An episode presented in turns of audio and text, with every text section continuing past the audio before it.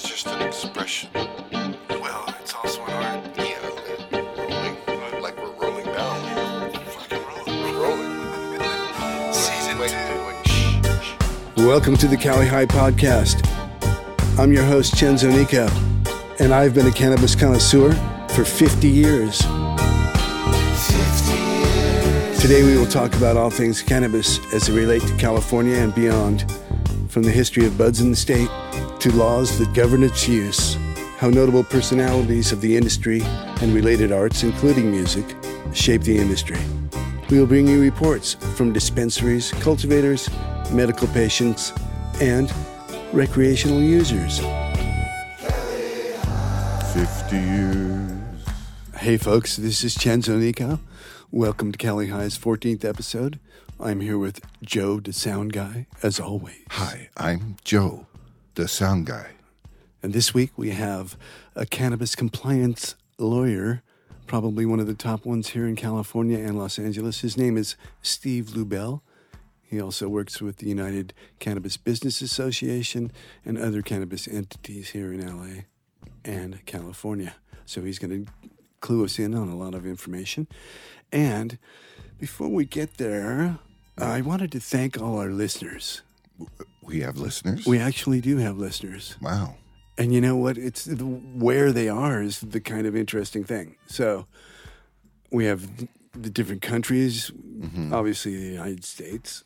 Most of our listeners. hopefully they're Yeah, they're speaking here. English Yeah. or they understand English. Well, there's somebody in France that listens as soon as the episode is out. He's Really? in Paris, cool. I believe, in one of the arrondissements. Très bon. And uh, Very good.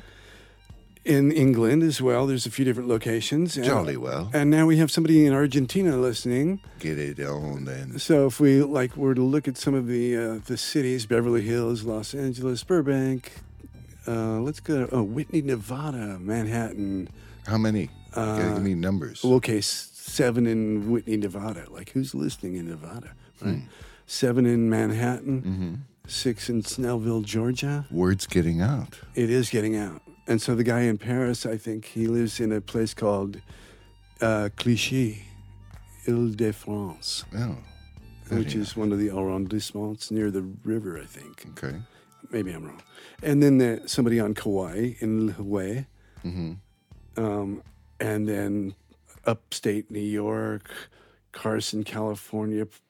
Um, We lost the music. I know we did. Does that mean we're going on too I long? know. Yeah, we have too many listeners. Wait a minute, bro. We have. Uh, No, I got we're- we're just 50 gonna have to get rid of some of the cities. listeners. Okay, all right. Buenos Aires. Okay, that's where the Argentina was from. Okay. Uh, Oklahoma City. Whoa. Dorothy and Toto. Give a shout out to Oklahoma City. Eh. Yep. Um, Jacksonville, Florida. Portland, Oregon. San Luis Obispo, California. Anchorage, Alaska. Green Bay, Wisconsin. Quincy, Massachusetts. And several other California locations. Well, good for you, man. Good for us. Good for us. Darn it. But good for you, man. Most For of them you- probably just tune in to hear you. No. Dude, you you got the guests, the cannabis, you know, the cannabis lawyer thing really that I really can't understand it because how does the cannabis communicate to the lawyer? I mean, they don't they can't speak. They They so send can't- smoke signals. Oh. Didn't think about that. No, I guess not. But that's the most obvious thing for anybody to do: set himself on fire and call a lawyer. It's an educational show, folks. Shall we uh Okay, so let's hear from Steve Lubell. So Cali High is honored to have Steve Lubell, a cannabis compliance lawyer here in LA, and probably one of the most experienced cannabis lawyers in LA. Good day, Steve. How are you? Good day, and thank you for that. Oh, yes, indeed. So, Steve, um, can you give us a little bit about your background and what type of law you originally studied and how you became a cannabis lawyer? Yes, I've been a lawyer for over 30 years. Um, my first 10 years, I was a real estate lawyer representing banks. And I was um, moved on from there. I was a court commissioner, which is basically a judge signed by the other judges, not appointed or elected, uh, to the Los Angeles Superior Court, where I spent 11 years primarily in a criminal calendar. Done over 150 jury trials, just hearing thousands and thousands of cases. And when I was ready to leave the bench, I have owned property up in Mendocino County for about 30 years. Saw what was happening around me, and I could see compliance was going to be, you know, in the forefront. Mm-hmm. And moved into cannabis law. Did not think we would accelerate as quickly as we did. Yeah, it was fairly Astonished by some nascent back then, wasn't it? I mean, just in the stages of forming.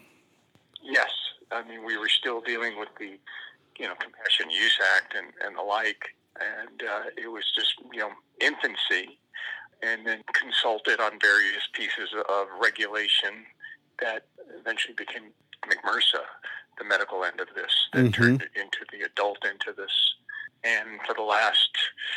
10 years have been doing primarily compliance work heavy in the city of Los Angeles uh, some in other areas, but most of everything what I did was is in the city of Los Angeles, and that's where I'm at today. Right. And you you've been a consultant for the UCBA, I believe. I've been a consultant and I've been an expert witness in a number of cases on regulatory issues, partnership issues, and the like. What was one of the trickier ones? Uh, partnership disputes. Um, when you have a nonprofit, you know, originally every until the adult regulations came into play, everyone worked under a, a you know a nonprofit, and it was looked at in the industry. It wasn't looked at as a nonprofit. Everyone looked at it as a for-profit. Mm-hmm. And the issue is to the courts was how do you own a nonprofit when you get into partnership disputes? And some courts would not enforce the law. Some courts would enforce the law and just look beyond the statutes. So it's been all over the place that way. Mm-hmm. Wow. So it then became a, a for recreational use, and the laws changed so that cannabis businesses became more standard, like any other business. So you also have worked with the. Well, never like any other, never like any other business. Um, cannabis has always been looked at. I mean, you know, you know, you look at things like banking and, and the like. So Mhm. we've always been kind of people have looked at it with you know their nose up in the air a little bit. Yeah, it's hard to Best way to describe it. deal as a regular business without having a bank to do it with. Yes. So, uh, Steve, can you give us a little historical perspective on the evolution of cannabis law here in California and Los Angeles since the, say, pre ICO cutoff in 2007? Sure. So, looking at it from the state end, the state of California had a number of hearings in the legislative end to work on a medical set of legislation. And there was basically a, a battle between legislators of who was going to get recognition. So, what they did is they took three assembly bills, so each set of legislators could have their name on the bill, and they combined them for what became the MCMRSA, the, the medical regulations in the state of California. Mm-hmm. We operated in them for a very short period of time. And then we had Proposition 64, which the voters enacted. And it was, a, we had, you know, Senate bills and then we had cleanup bills. And from my perspective, the hope would have been that we would have slowed down on adult use uh, legislation. And I'm saying this from a lawyer's perspective, not from anyone else's perspective. So we could get a handle on, on regulations and we can get the industry up and running. Um, that didn't happen No. and we had to deal with an adult set of regulations. And going back to the medical regulations is the the intent of this. And I attended a number of the hearings in Sacramento. Was that we were always going to protect the small farmer. Did not happen. Um, originally, it was only going to be for California residents as investors and owners. Did not happen, and kind of put a very different spin on the industry uh, to this date. There must be some big money deal with. lurking. Right. For example, we were originally you were only going to be able to have, let's say, in a uh, a ten thousand square foot license, which let's say Mendocino, for example, allows you to have one 10,000 square foot canopy license. You go down to Santa Barbara, um, and they were allowing you to apply for multiple 10,000 square foot licenses as a workaround. And you look at some business entities filing 30 applications for 10,000 square foot licenses. Uh-huh. Um, and it kind of got aw- away from itself.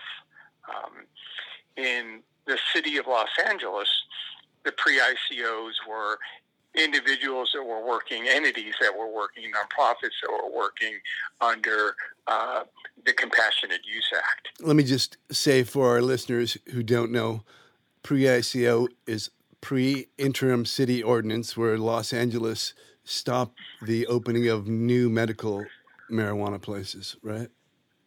Right. So 2007 is the cutoff date. Yeah. So if you had to show you were operating through uh, a business registration tax certificate with the city prior to 2007. And that's the group we're dealing with in, in accelerating this time. They're now called the Phase 1 EMMDs, existing medical marijuana dispensaries, and the city still hasn't figured out that adult use, they're still calling them EMMDs medical. But Uh-huh. it's this group that are consisting of the phase ones that have been around since 2007. Many of them had been raided over the years. Many had been shut down in the city of Los Angeles. There was a period of time where there was um, one DEA agent who was basically door knocking and said, Yeah, the you rogue, don't the rogue today, Fed agent. What was his name? I forgot his name, but Oh, I know it. I won't say it. I Uh-huh. wouldn't necessarily call him rogue. he just was a little cray cray. My view, going into an entity um, by himself, flashing a badge and saying, "You shut down today, or we'll be back with a posse tomorrow." Most everybody complied. There was one or two that didn't, and they got shut down, and they got their vehicles seized, and you know, family members who might have worked for you know government jobs lost their jobs. There were a lot of stories wow. that went Yeah. through this. I remember And, uh, uh, Rampart Discount had to shut down. That guy came in there and told him to shut down. Yeah, he went through all through Mhm. downtown city of Los Angeles, shutting individuals Mhm. down. So back to the city of LA. So at one point, there was lots of litigation between existing operators, some who didn't qualify, some who did qualify. And the city came to a group of lawyers, myself included, three of us, and asked us to write a model ordinance for the city, which we did. The city then took that ordinance and basically bastardized it. They would, you know, at the end of what we wrote, they put a comma and write something that totally didn't make sense with respect to what we had written. We then had the city response to this was a ban. They banned everybody. The existing operators with the UFCW, United Food and Commercial Worker Union Local 770, who was very instrumental, we did a referendum and we reversed the ban. That was That's when the 2010 or 12. That's not Prop D. That was before Prop D, right? Prop- Before Prop D. Yeah. So Prop D was as a result thereof. I like to say we wrote the good parts of Prop D, our group, and Mhm. the city kind of destroyed it somewhat. Very frustrating. I remember Um, that for- for process. the- Right. And the city never, you know, I think got over the fact that we had, um, you know, reversed what what they had done, but they were their hands were kind of forced a little bit, and led led up to where we are now. hmm Um, How big of a role did the UFCW play in that? major. I don't think that we would have been able to. When I say we, talking about the existing, you know, pre-ICOs before 2007. I don't think they would have been ever to do it on their own. Um, we had weekly meetings and you know fundraising and consulting and, and really getting out the the vote. It was unheard of. Yeah, of they what we did in such a short period of Stepped up big time, didn't they? And for our listeners that don't know, the UFCW is the uh, they're the the union that covers grocery workers, farm workers, also, or Yes, yeah, and uh, and the only dispen- dispensary now. We have some dispensaries in that union and drugstores, right? Right. So part of the current regulations statewide, you if you have 20 or more employees, you have to enter what's called a labor peace agreement, where you allow union representatives to come in and talk to your workers. What UFCW did in the city of Los Angeles, which none of us knew about, was they were able to get the city to agree for, you know, this is only the city of Los Angeles, 10 workers, um, where the rest of the state is 20. So for the city of Los Angeles, it's 10 which ruffled some feathers that there was no input from the industry on this. And mm-hmm. I understand both sides of it, um, frankly. You know. Well, do you think that's beneficial for the industry, or do you think that small little dispensaries com- complained about going union? I think it's beneficial for the workers. Um, you know, many of the you know the entities that I work were already meeting the, the union to you know what the union requirements were, which is a decent wage, um, health care if you can do it, you know, worker protection um, and the like. It's a good thing. Mm-hmm. Um, I just think from a lawyer standpoint, there should have been a little bit more input. Um, before they did that um, in the city of Los Angeles, it felt it was done through closed doors, and ultimately, I think we would have all gotten to the same spot. It just feels like it could have been done a little bit differently from my perspective.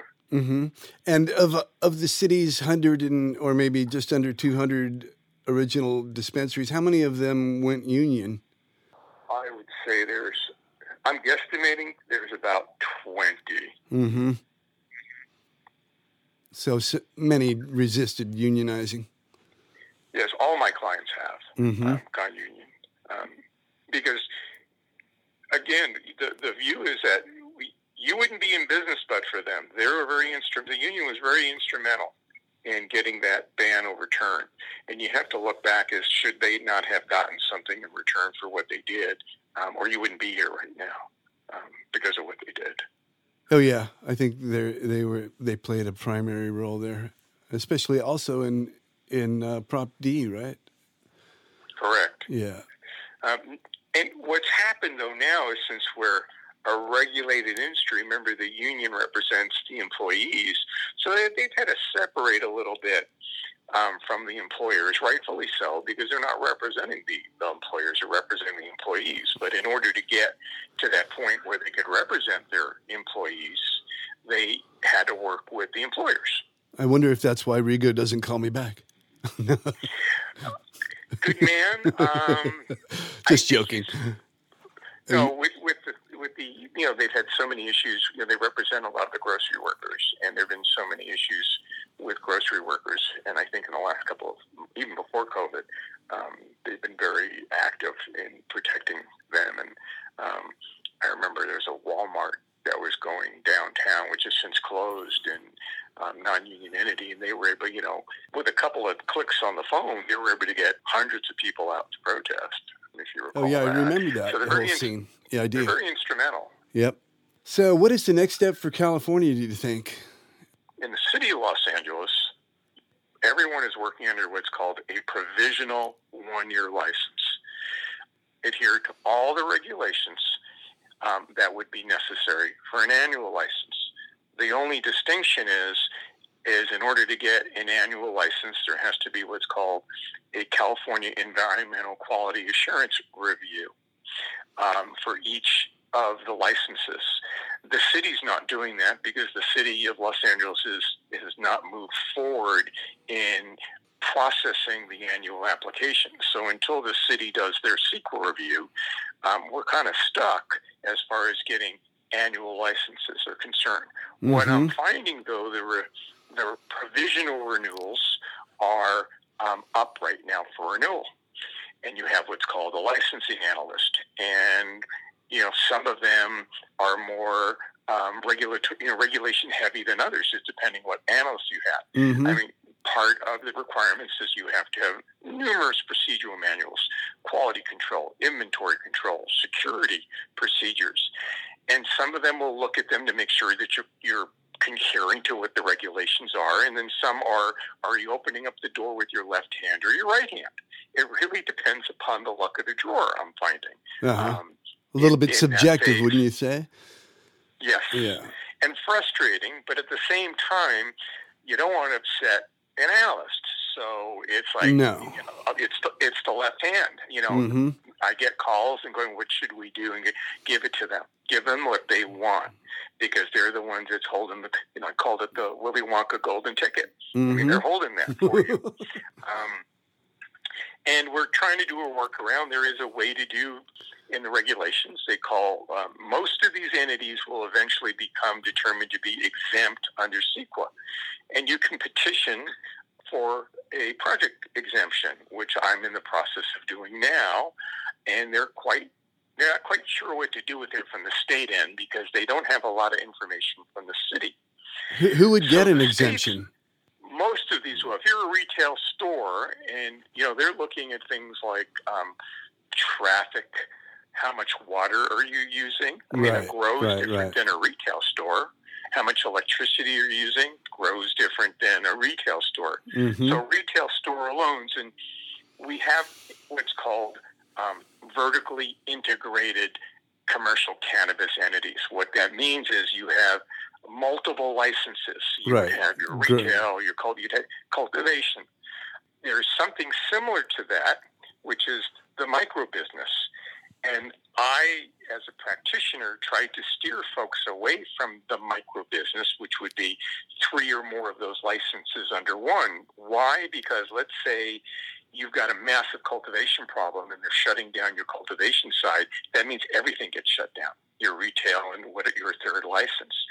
So hasn't happened, but cautious as we are, the, you know, the preference would be just apply for separate licenses. So if you lose one, you won't lose your others. Right. Interesting. Rather than vertically integrate. Correct. Um, so most of my clients who are have multiple licenses, this is all the same location, have separate licenses.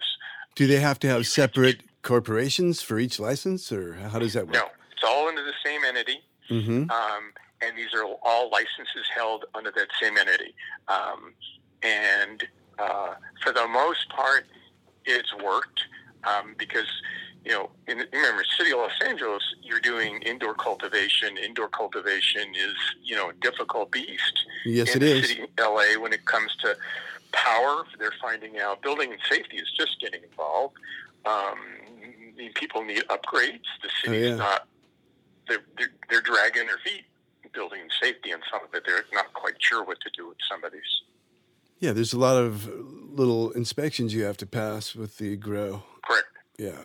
And you have other, you know, you have different entity, multiple entities that you're having to deal with for inspections. Mm-hmm. um, and the um, it's your cultivation license. The originally it was farmed out to the, the local jurisdiction, and it wasn't the city; it was the Los Angeles County that was doing the inspections for the state, Mm-hmm. and it you know it was a little different than if the state had been doing it. Like the state's doing the manufacturing inspections, um, and again, it, it depends who's your inspector.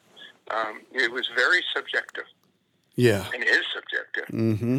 So, is there any other industry that has as much regulation as cannabis in California? No, Yeah. not that not that I'm aware of. Um, Do you think that'll ever level off to where cannabis is less regulated? no, I don't. Mm-hmm. Um, I, I, I haven't seen it.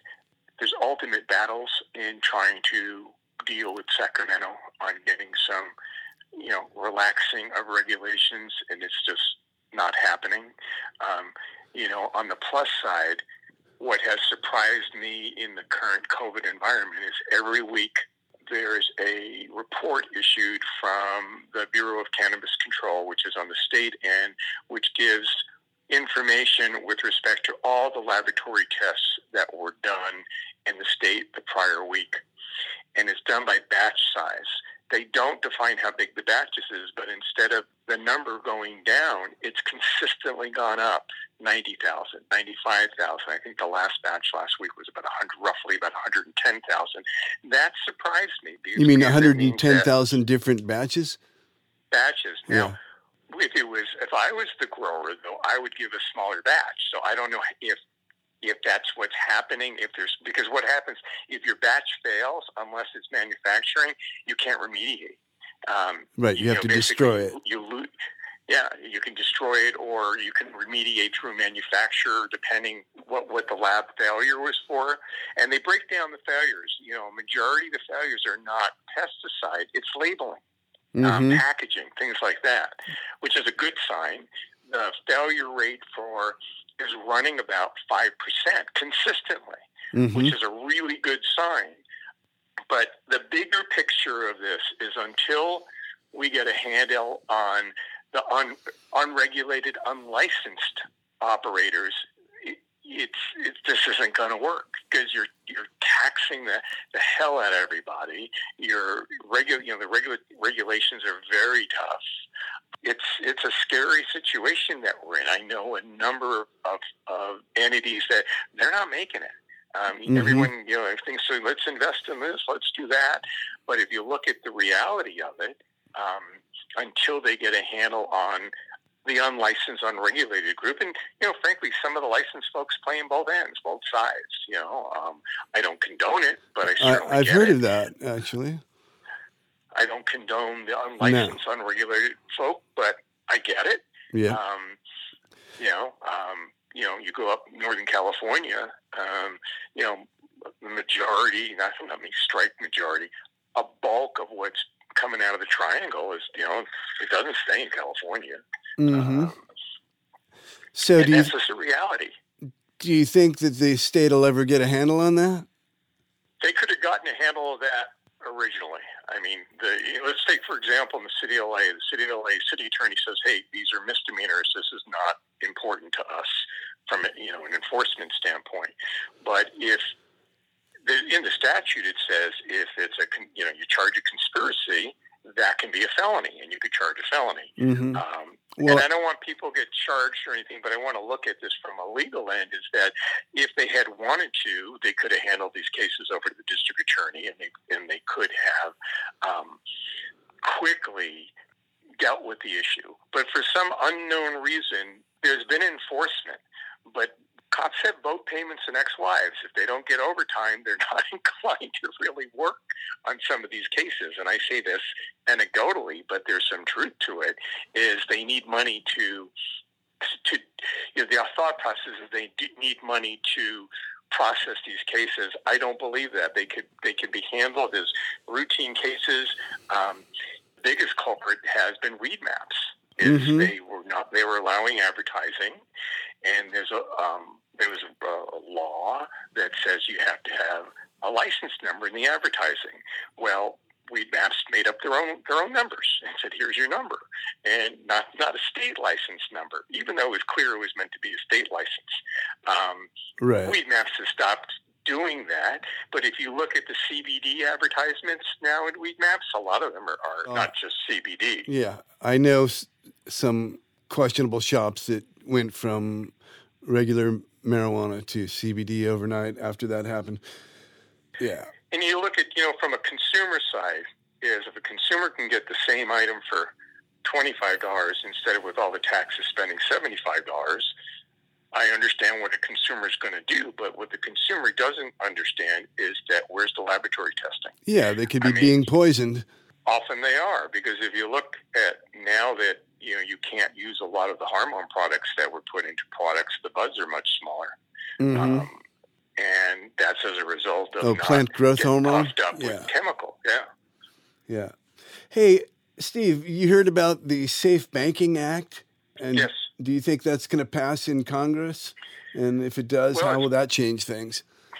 Well, today it was included in the new stimulus bill. Right. Uh, and if it passes, I, I think it'll change the industry. Um, and look at it from if I was a state person or a government person, if you want to know what's happening in the industry, let them bank. Otherwise, you have no idea about the cash. Right. Um, and why should I have a client, let's say, the, the, the renewal fees are in the tens of thousands of dollars. So you, many of these locations they don't have banks. Or if you use your, your credit card or if you use your bank and they see anything related to cannabis they close your account down. So i have clients having to drive up to sacramento with 40 60 70 thousand dollars on an appointment to pay a renewal fee. It's unconscionable from a safety standpoint. Oh not only that but money is dirty. Cash you know why would we subject the workers to handling so much cash anyway? And then you would know who got what. Um, you know, there's a you're required to have a point of sale system now. The, the biggest game changer for the regulated market was what we call track and trace.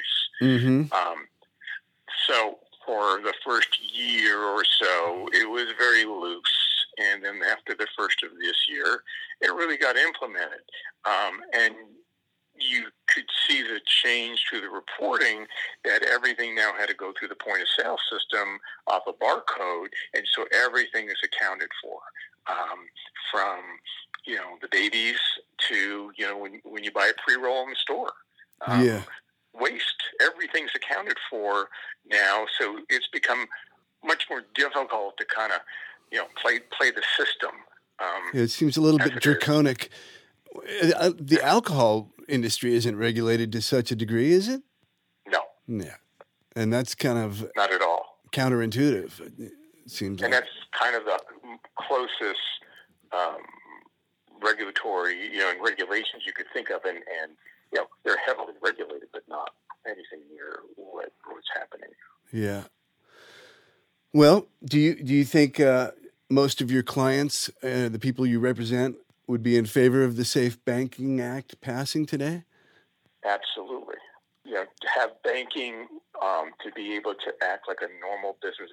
The way I look at it, I mean, the duffel bag days are over. I mean, we, everybody misses that. Here's a duffel bag full of cannabis, and here's a duffel bag for cash in exchange. Have a good day. Uh-huh. Um, and it was done on a handshake, and it, it it worked fairly well for, for a long time. Um, and now everyone's being held accountable. And they, so you're, I'll tell you a little story. There were people who, when I was on the bench, who I remember appearing in front of me, entering pleas for various cases, putting on probation. And now a decade later, I see them out in the industry and they are doing everything they can to become legitimate business people. They want to be legitimate. Oh, yeah. They want to report. They want to pay their taxes.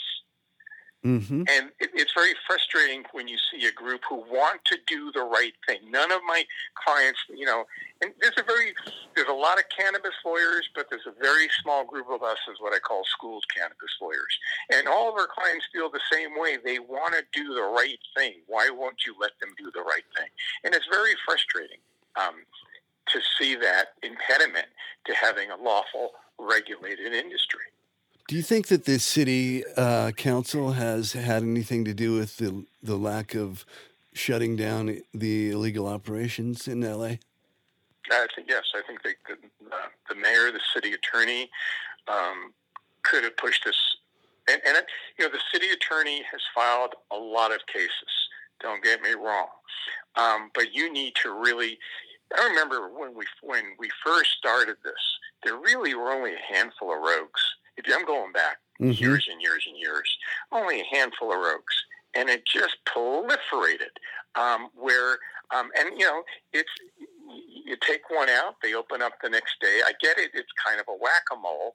Yeah. And the hardest part is um, delivery services. Mm-hmm. Um, and you know, frankly, and I've never seen it done, and I hope they don't do it. They can arrest the person who got the illegal delivery if they wanted to. Um, I always thought that if they wanted to rattle the industry, is and they've never done that, is take one. This was done up in Northern California. Take one building and seize the building. Call your press conference and going, this is what we're going to do. We've seized your building.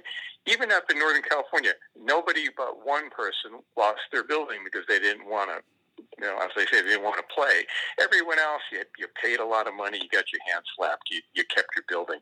But the idea was, you know, you had to get to the landlords and the building owners in mm-hmm. order to work with closing the unlawful market.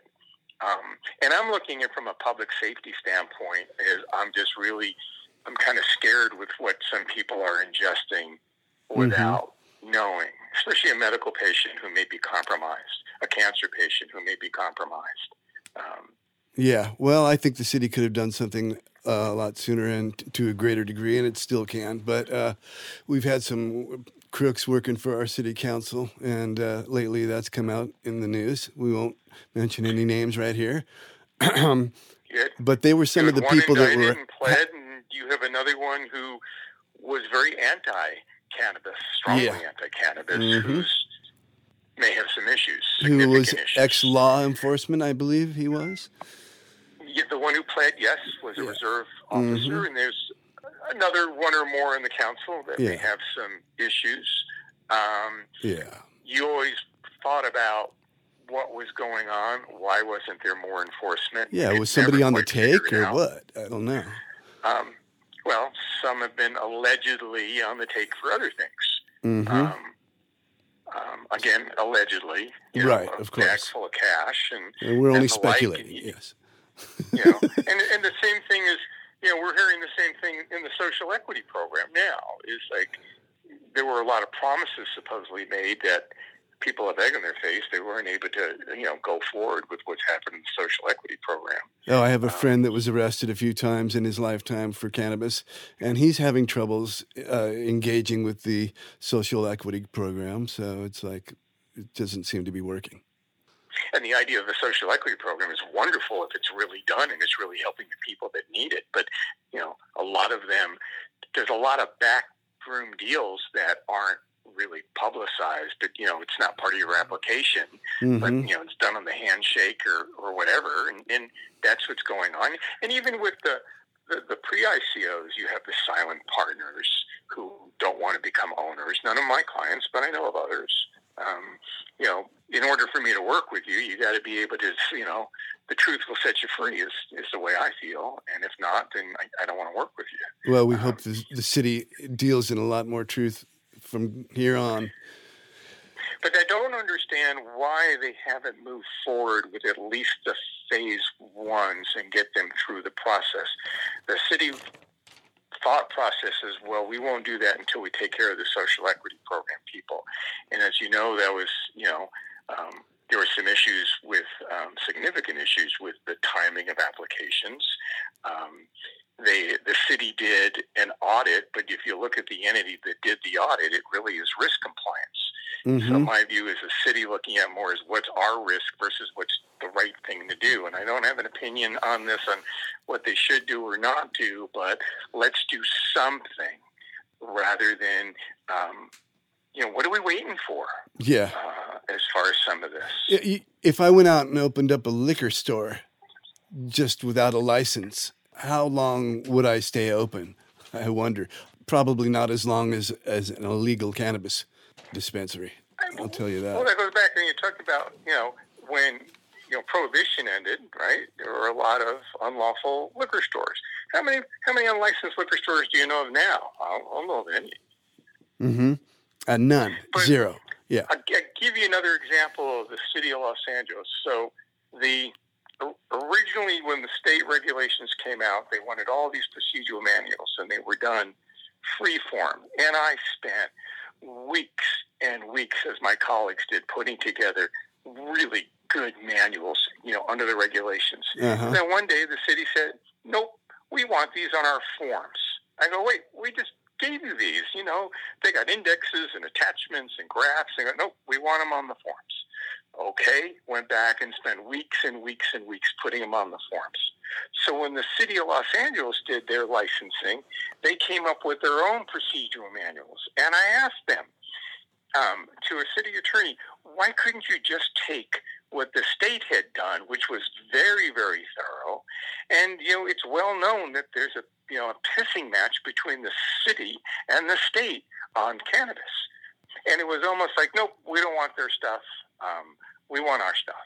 Okay, here, so had to do a new set of manuals, and that costs clients money. Yeah. Why well, should they? You know, they're caught in it, and they're spending all this money with counsel, who or others, you know, who, who are writing manuals for them. Mm-hmm. Well, we have, certainly have a big bureaucracy here, Steve, and uh, I hope it gets a little bit easier for the cannabis industry in the future. So, anyway, I want to thank you for talking to us today.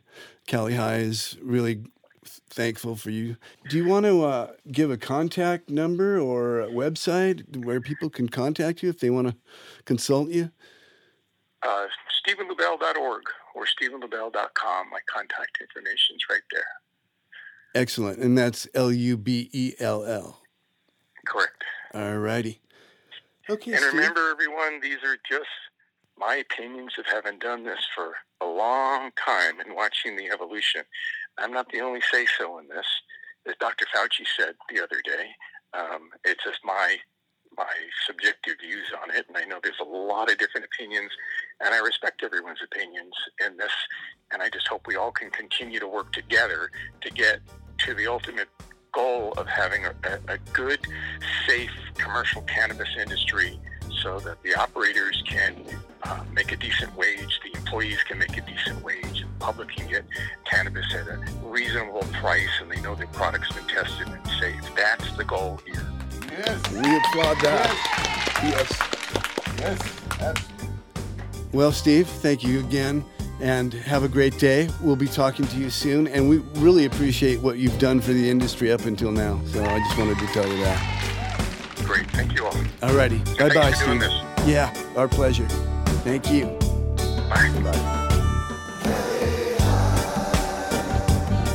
Well, thanks for listening, folks. That was episode 14, and we heard from Steve Lubell. And you know what? We were talking about our listeners earlier, but You Nick- left some out. I did leave some out. How many? Well, I was only looking at who- had listened to the last five episodes. Okay. And so, So, when I okay, give so let me just give you the rundown. In Yeah, okay. the United States, obviously, France, Brazil, Canada, Ireland, United Arab Emirates, Germany, United Kingdom, Belgium, India, Turkey, the Netherlands, Switzerland, and Argentina. Okay. Wow. So, quite a bit more than we just mentioned. And you know what's coming up? What? Our first annual fundraiser. What? Yeah, we've got some amazing t shirts made, Oh, and we're going to merch. have those for an unspecified donation, Oh, yeah. uh, the amount to be determined. Right? Mm-hmm. That's a good idea. Yeah, and Then you can keep doing shows like this. yeah, and you know, you and I will sign them, and there'll be special first t shirt editions of the Cali High original t shirt. We've got v necks for women Oh, and uh, regular t shirts for guys. V's and T's. Yep, four color process. Really? Yeah. Groovy. You can't have Cali High logo without four colors. Are we going to have to extend the music again? I don't know. But anyway, folks, also, I believe we have a, a Patreon account attached to our website. So if you would like to donate to Cali High, you like what we're doing, and you would like to keep us doing it, feel free to donate some dough. If you uh, want to have a front row seat to the next episode of the Seven Reefers uh, Oh, yeah. sampling, As soon as the COVID virus quarantine is lifted, that would be great. Like an arena. wrap- yeah. Like, you know, a Thunderdome. Mm. Might we even walk rent in. out the Hollywood Bowl that would be cool. because there's so many re- listeners that would Have want. some reggae music. Absolutely. Yeah. Maybe we could actually become concert promoters. All right. So stay tuned for next week, folks. We have a surprise guest. Oh, yeah. We don't even know. Stay safe. All righty. Be well, folks.